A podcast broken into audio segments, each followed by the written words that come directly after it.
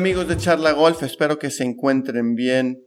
Pues ya estoy de regreso aquí en casa en Vitoria Gasteiz, en Golf Hundis. Hace unas semanas estuve en el Open Championship en St. Andrews, que fue una experiencia increíble ver a Tiger Woods, a John Ram, entrevistar a diferentes personas, Pau Gasol, que es el basquetbolista. Ahí está en la miniserie de, mi podcast, que la pueden encontrar en, charlagolf.com o cualquier de los em, de las plataformas de podcast. Eh, les recuerdo que eh, les pido que hagan un buen rating, si así es en Apple Podcast o en Evox o, lo que, sea, se lo agradecería un montón.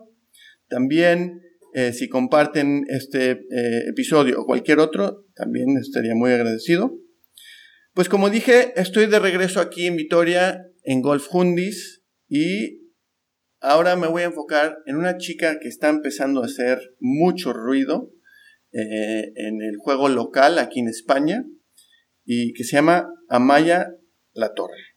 Es una chica eh, eh, vasca con mucha ambición, joven, que ha estudiado mucho.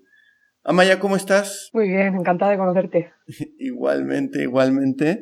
Pues empiezo mis entrevistas con una pregunta muy fácil. Tus inicios del golf, dinos. Pues mira, yo creo que fue un poco como de rebote. O sea, mis padres, eh, un poco antes de tenerme a mí, eh, se iniciaron en el golf porque mi padre le regaló unos cursillos a mi madre. Pero que en verdad, o sea, los cursillos tenían que ser de buceo, pero como que no se podía, no había plazas, entonces fueron de golf.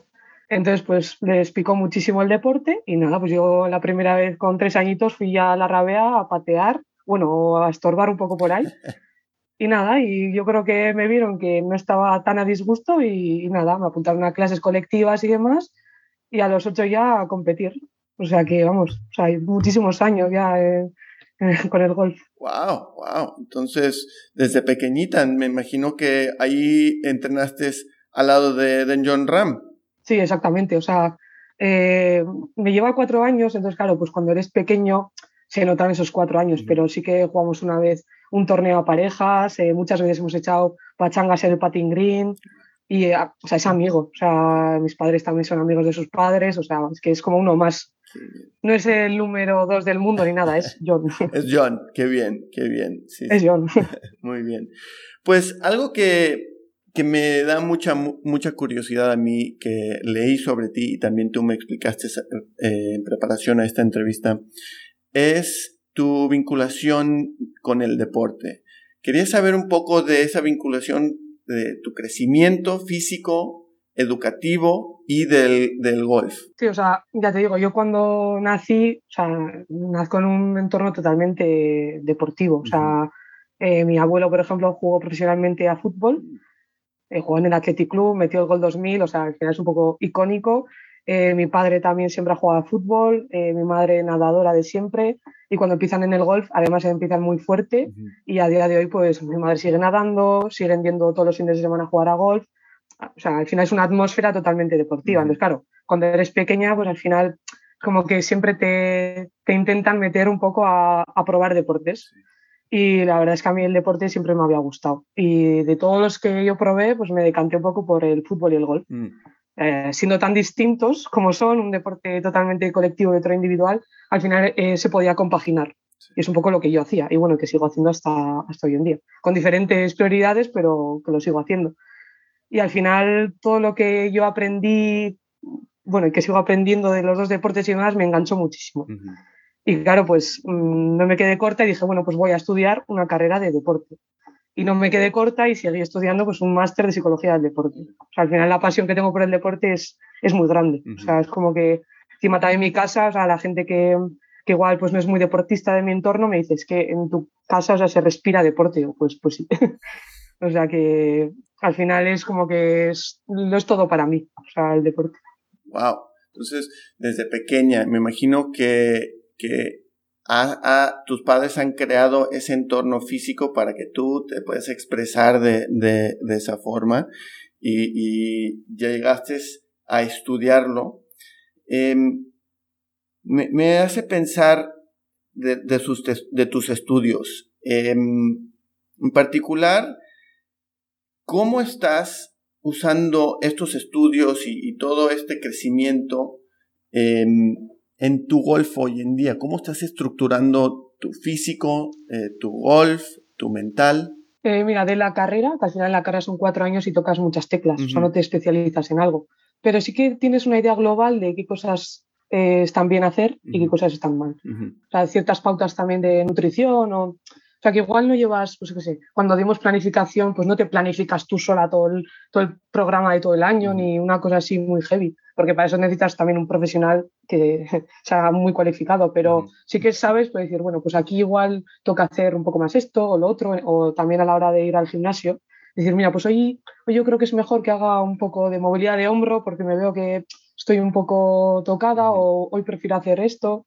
Y del máster de psicología del deporte, bueno, o sea, eh, todo lo que he aprendido ahí de, de herramientas, de pues, sé, técnicas de relajación, em, eh, cómo hacer rutinas. Entonces, claro, yo todo lo que he aprendido ahí lo he intentado eh, llevar a mi golf. Y bueno, estuve cambiando rutinas y de una serie de cosas, una serie de herramientas que utilizo hoy en día que me sirven muchísimo.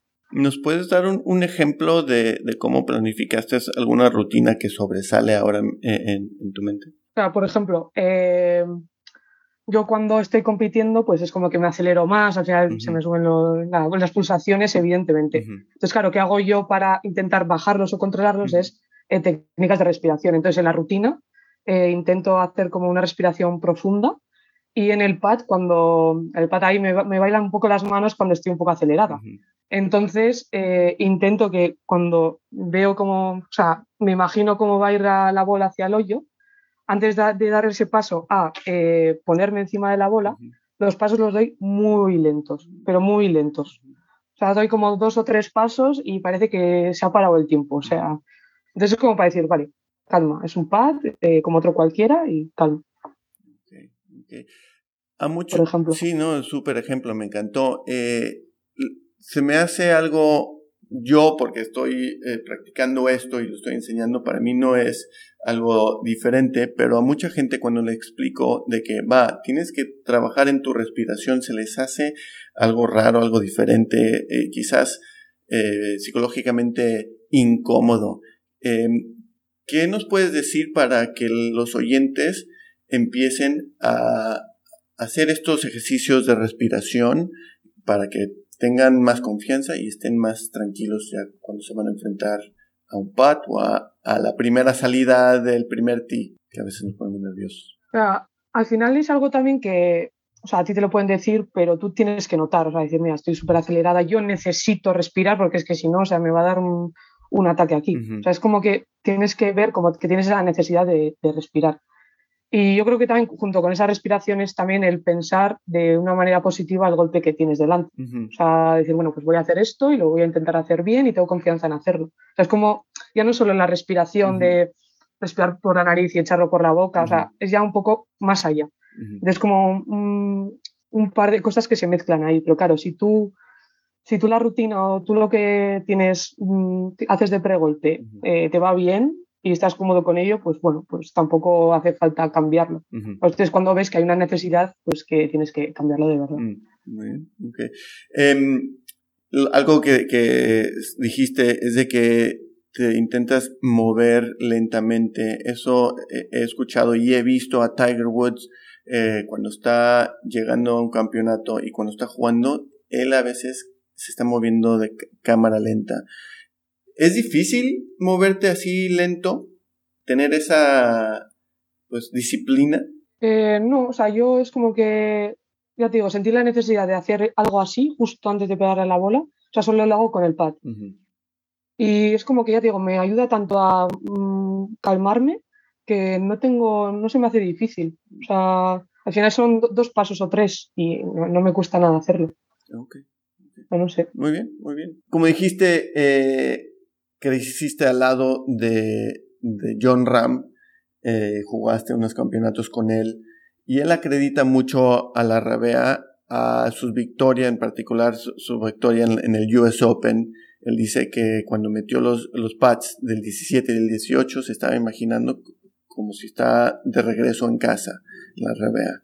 Em, ¿Cómo a ti la Rabea te ha moldeado eh, para ser el golfista que eres hoy en día y el, la golfista que quieres ser en el futuro? O sea, la Rabea tiene unos greens que son infernales. O sea, para la gente que no conoce el campo, o sea, llega ahí, ve no sé cuántas plataformas, caídas por todos los lados, pianos y, hijo, al final sí que sorprende. Y ya solo de el hecho de jugar ahí ya te moldean de alguna manera en tener mucha imaginación alrededor de green. Pero yo creo que te diría más que lo que realmente nos ha moldeado tanto, creo que a él y a mí, es echar lo que te digo de las pachangas o los torneillos eh, con los amigos del club en, el patting green. Mm. al final, eh, si pierdes tienes una prenda y claro, algunas prendas eran, eran duras. Entonces, claro, pues si hay que aprovechar desde no sé dónde con un hierro 7 y hay que botarla en green, pues al final esas tonterías, creas que no, te ayudan mucho. Y sobre todo eso, ya te digo, a la imaginación. Pues claro, cuando por la tele en casa le vemos a John jugar unos golpes antológicos cerca de Green, dices, mira, esto hacíamos hace unos años en la Rabea con los amigos. Y es un poco así, que al final en vez de ser todo muy sistemático, lo haces de esta manera, lo haces y también ves cómo lo hacen los demás. Hay muchas veces que se aprende mucho mejor así. Y yo creo que eso es sobre todo la clave. O sea, el campo sí, pero yo creo también el, el entorno. Entonces e, e, es el campo, el entorno y el jugar, tener una comunidad eh, que se dentro de comunidad golfística que se divierten practicando. De eso de lo que escucho es muy importante. Hmm. Era, era un grupo pequeño, ¿eh? o sea, en la Arabia siempre ha habido, ha habido pocos niños. Pero como siempre estábamos ahí, siempre jugábamos torneos y nos encantaba, pues al final es que si no hacíamos un torneo de approach, hacíamos un torneo de pati, si no hacíamos una cosa, hacíamos la otra. Y encima los torneos casi siempre jugábamos juntos en las ligas de infantiles, entonces es que era, vamos, era todo el rato, todo el rato. También sé que, de lo que entiendo, estás trabajando con Jonander Sánchez, eh, un chico muy majo, eh, que lo entrevisté también y, trabaja en ISKI. Em, ¿En qué están trabajando? ¿Algo técnico, estrategia? No sé. Pues mira, con Jonander llevo 10, 11 años, o sea, que se dice pronto. O sea, porque me vio una vez pegar dos bolas out en un puntuable y le cogí a mi padre y le dijo, oye, ¿puedo entrenar a tu hija? Y dijimos, sí. Y desde ahí, la verdad es que tenemos mucha comunicación. Entonces, pues, por ejemplo, eh, en el mes de julio he jugado tres torneos seguidos y bueno, al final yo me pasaba pro en febrero y este año yo sé que es un poco para aprender, para ver eh, hasta qué punto puedo dar yo eh, el máximo nivel, también el, aprender del resto de la gente también, ya no solo de, de en sí del, del clima del golf profesional, sino también de otra gente y entonces llegué la última semana y le dije a Yonander, tenemos que tener un plan B porque le pego muy, muy fuerte, pero no saco el rendimiento que debo a esa, a esa fuerza o esos segundos tiros que se me quedan. Y nada, entonces pues empezamos con el plan B, que es desde el tee asegurarnos la calle. Entonces pues la única manera de hacerlo es pegar una madera 3 desde, desde el tee al 60% y un drive al 70%. Y eso es lo que estamos trabajando técnicamente. Ah, o sea, imagínate pues mm. te, tienes que adaptar tú no solamente al campo de golf, pero a, tu propia eh, fuerza, tu propio golf, que eh, mucha gente no se da cuenta de, su propio golf, de la capacidad que, tiene. Eh, ¿Usan estadísticas o, qué es lo que usan para pues tener un, hacer ese plan B? Pues mira, mi madre hace unos meses por mi cumple me regaló un radar que te da una serie de datos. O sea, que no son muchos datos, pero son pues un poco los necesarios.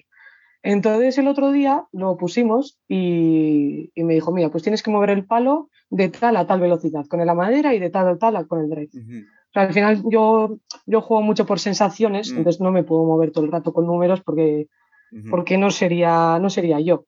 Pero sí que para algunas cosas sí que nos viene muy bien. Y pues bueno, es que al final es un entorno muy natural, pero no disponen de, de unos aparatos de medición y nada. Entonces, al final, pues tener este cacharrillo pequeñito, pues sí que nos ayuda en algún momento puntual a, las mediciones. Bien, bien, excelente. Em, pues sí, como dijiste, este, eres casi casi novata en el mundo profesional, que es algo bueno, divertido, emocional. Dinos de, de por qué decidiste hacerte profesional, qué te dio la confianza eh, de hacerte profesional? Pues fue Yonander, es todo culpa de Yonander. O sea, todo, todo, todo. el año pasado, en octubre, invitaron a un Santander Golf Tour en la Rabea y él me hizo de Cádiz. yo pues ya te digo, eh, entre el fútbol, los estudios y demás, eh, yo es que no tenía tiempo para, entrenar a golf. Mm. Entonces, pues entre lo poco que entrenaba y que encima de esa semana tampoco es que jugase muy bien. Pues bueno, eh, el tema es que los resultados pues no fueron como yo deseaba, pero bueno, quedé un top ten. Y además, viendo con, con la gente que yo jugué ese torneo, nos quedamos un poco con la mosca detrás de la oreja porque era de, es que no hay tanta diferencia, o sea, hay diferencia evidentemente por todas las horas que me tenías y tú no, pero son detalles que se pueden pulir con horas de entrenamiento. Y yo como que lo pensaba, pero decía, bueno, pues ya está, yo, es una tontería, ¿no? O sea, porque yo había dicho desde siempre que nunca iba a ser profesional, que no me gustaba tanto el golf, era mi hobby, pero yo iba un poco cuando me apetecía. Y joder, la siguiente semana eh, quedamos yo y yo para una clase y, me empieza a decir lo mismo que yo pensaba.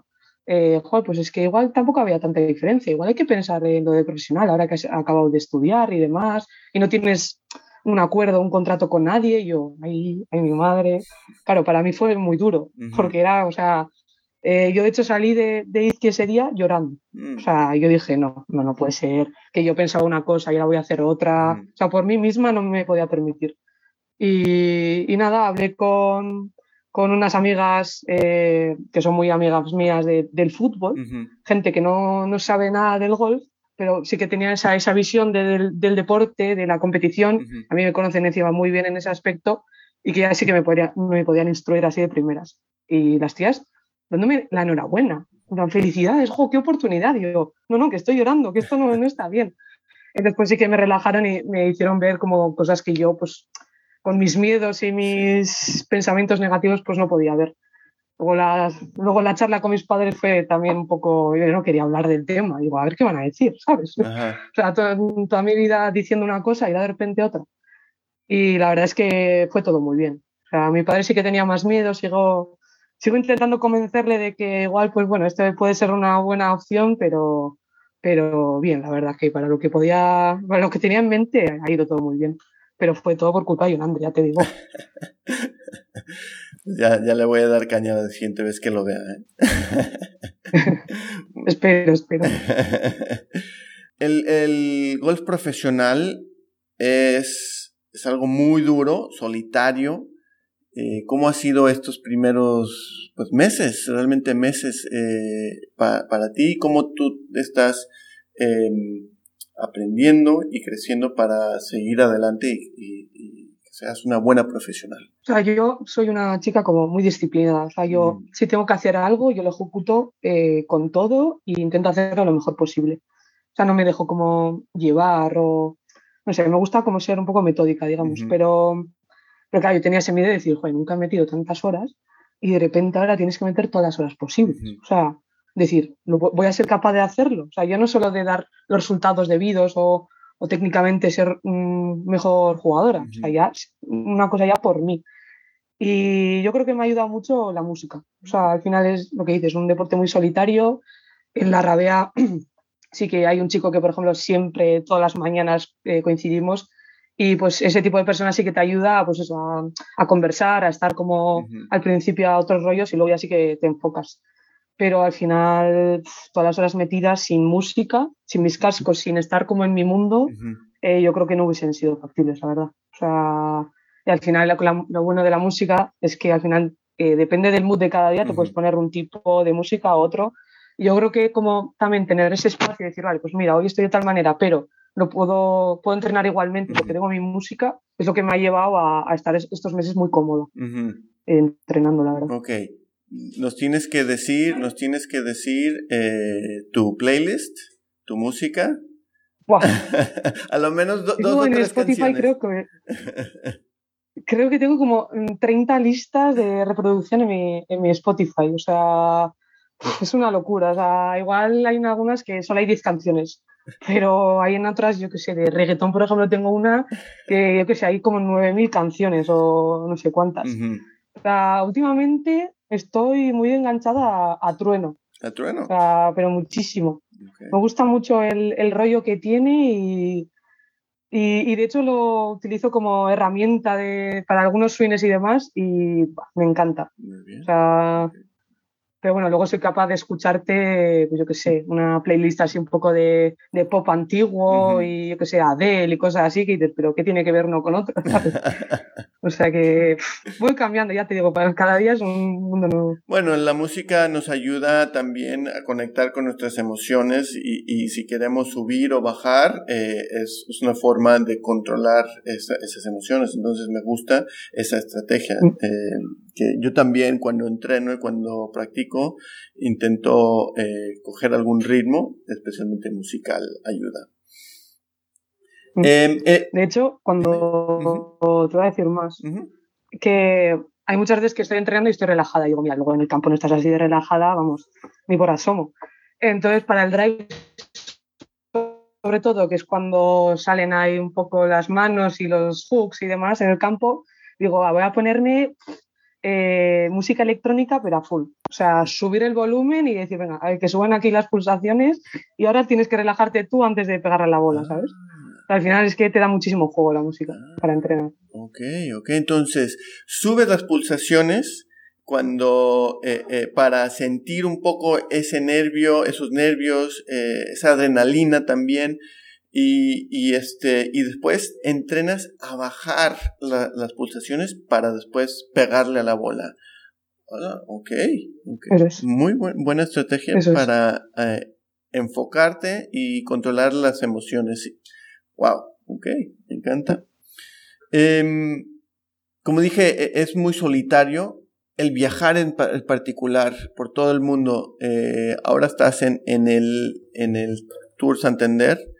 Em, pero me imagino que tienes visión de quizás el LED o de la LPGA, eh, viajar por Asia. Las mujeres viajan más por todo el mundo que, los chicos.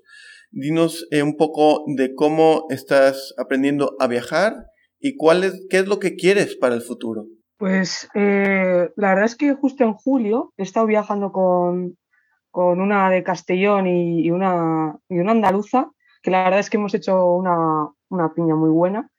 Y al final es que los viajes, que suelen ser duros, pues muchas horas de, coche y demás, se me hacen muy amenas. Y al final el, em, tenemos como una misma visión de lo que es el golf, o sea, que ya no es estar 24 horas pensando en el golf y no hay otra cosa y demás, pues al final me ha ayudado mucho a, a ver como un campo nuevo dentro de, todo esto. Al final yo, ya te digo, es que llevo unos meses y no sabía muy bien ni la gente en lo que pensaba, ni lo que dejaba de pensar, ni cómo se estructuraban los viajes. Y la verdad es que ha estado muy guay. O sea, no me esperaba yo que fuese como tan flexible todo este tema del golf. Pero claro, ya te digo que este año es un poco para observar, para aprender y para ubicarme un poco en cómo es esto.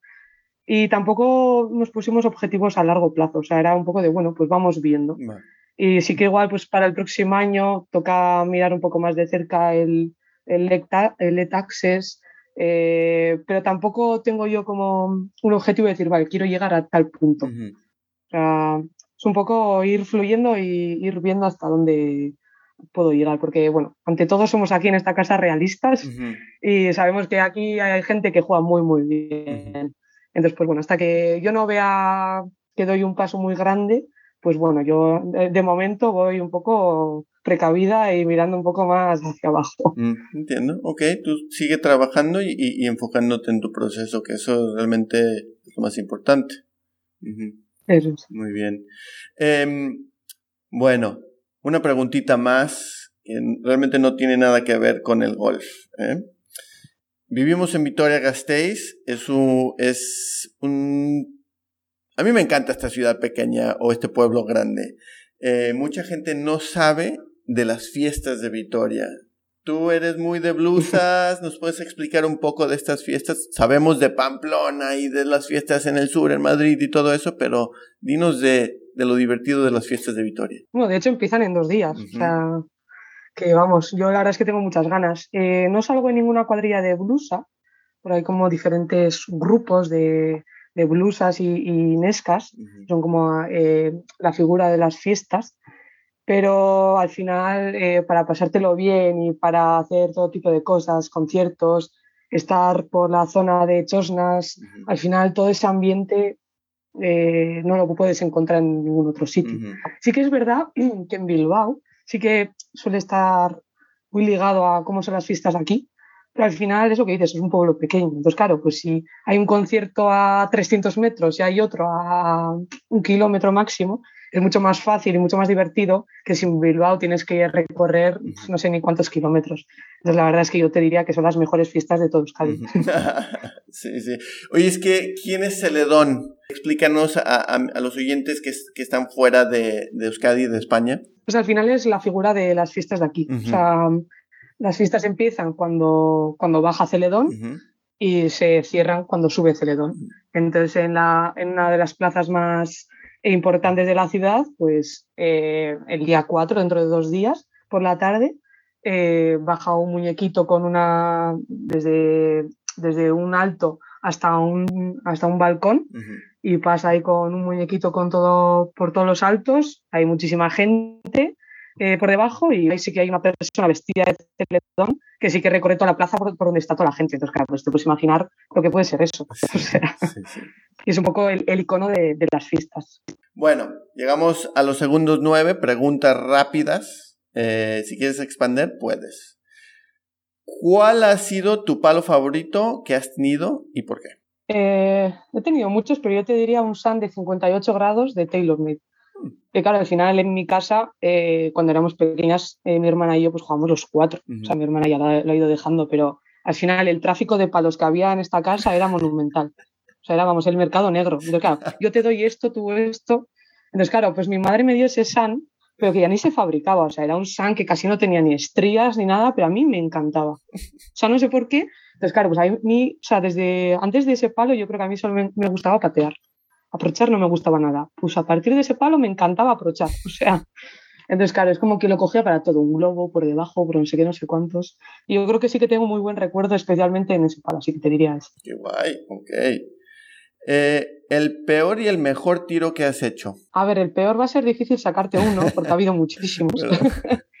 Entonces, Supongo que en algún torneo pues, de los que jugaba en Francia en, en verano, uh -huh. alguna Biarritz Cup o Grand Prix de Segor, pues que quedé cuarta o así, pues algún, algunos hooks que me encantaba pegar, eh, así a los buses o a los bosques, pues que me impidieron ganar o estar más arriba en esos torneos. Seguro que algún golpe así. Uh -huh. Y eh, el mejor, pues yo creo que el Hole in One que me hice hace dos semanas en el Letas de, de Málaga, uh -huh. que encima es que me lo grabaron, entonces claro, se queda ahí para la eternidad. O sea, y encima fue un, un, golpe que es que lo quería hacer así exactamente. O sea, no es que digas, va, pues mira, le pega un poco mal o no ha hecho la bola lo que yo quería. No, no. O sea, fue totalmente intencionado. Wow. O sea, fue, pues tenía 98 metros y en vez de pegar un 54 entero, que sería como el palo a pegar, dije, bueno, voy a pegar el gap wedge así un poco más controlado, que salga más bajita, porque la bandera estaba larga. Uh -huh. Entonces decía, va, pues así que como que ruede un poco por todo el green y, y, bueno, es que encima lo vi. O sea, ya no es que estaba grabado, que es que encima lo vi. Entonces, eso yo creo que va a ser el golpe de mi vida. O sea. Eh, tu foursome ideal, y puede ser gente de la historia, ¿eh? ¿eh? A ver, yo jugar, pues creo que no hay sorpresas. Te diría que eh, de jugar con John Ram. Mm. O sea, al final, dos, dos personas que pegan muy fuerte a la bola, que son habilidosos en el juego corto Uh, yo creo que si, nos, si empezásemos a jugar bien, podríamos hacer muy pocas. Uh -huh. Incluso, ojalá jugarlo en la rabea, o sea, para ver, ostras, ¿dónde llega este chico? O sea, imagínate. Porque lo ves en la tele y al final, pues no sabes realmente las distancias. Sí. En tu campo sería como, mira dónde la ha puesto. Sí, sí. Y si pudiese elegir contra quién, sería contra Tiger y, y Rory. Oh, Eso tendría que ser wow. espectáculo. Buen, buen, sería buen match, ¿eh? Buen, buen, sí, buena pachanga. eh, ¿Cuál es tu campo favorito? ¿Dónde te gustaría jugar? Eh, mi campo favorito, eh, yo creo que me enamoré, o sea, acabé esa ronda y dije, ¡buah, qué locura! ¿Qué es esto? Es Spyglass Hill, uh. en, en, la zona de Pebble Beach. Una locura. Sí. O sea, una locura. O sea, después de jugar ese campo, eh, fui con mis padres ahí a hacer un, una ruta y demás, jugamos Pebble Beach uh -huh. y dije, no, no, no, o sea, a mí me, el que me encanta es Spyglass, o sea, esto no, no me gusta tanto. O sea, y, y, mira lo que te estoy diciendo, o sea, imagínate cómo acabé esa ronda.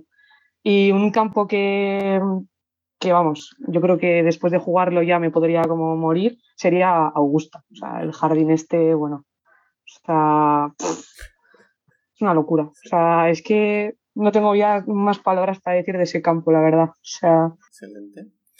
¿Cuál es tu swing thought, pensamiento del swing? Quizás no tienes, quizás sí. Bueno, lo de las canciones que igual te decía mm, antes, que para hacer el mismo timing más o menos todas las veces y no acelerarme en el campo, eh, sí que pienso en, una canción.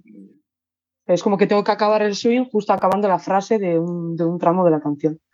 Claro, ahora con el plan B, que tengo que hacer al 60%, pues tengo que coger otra canción, porque si no, no es imposible hacer la 60.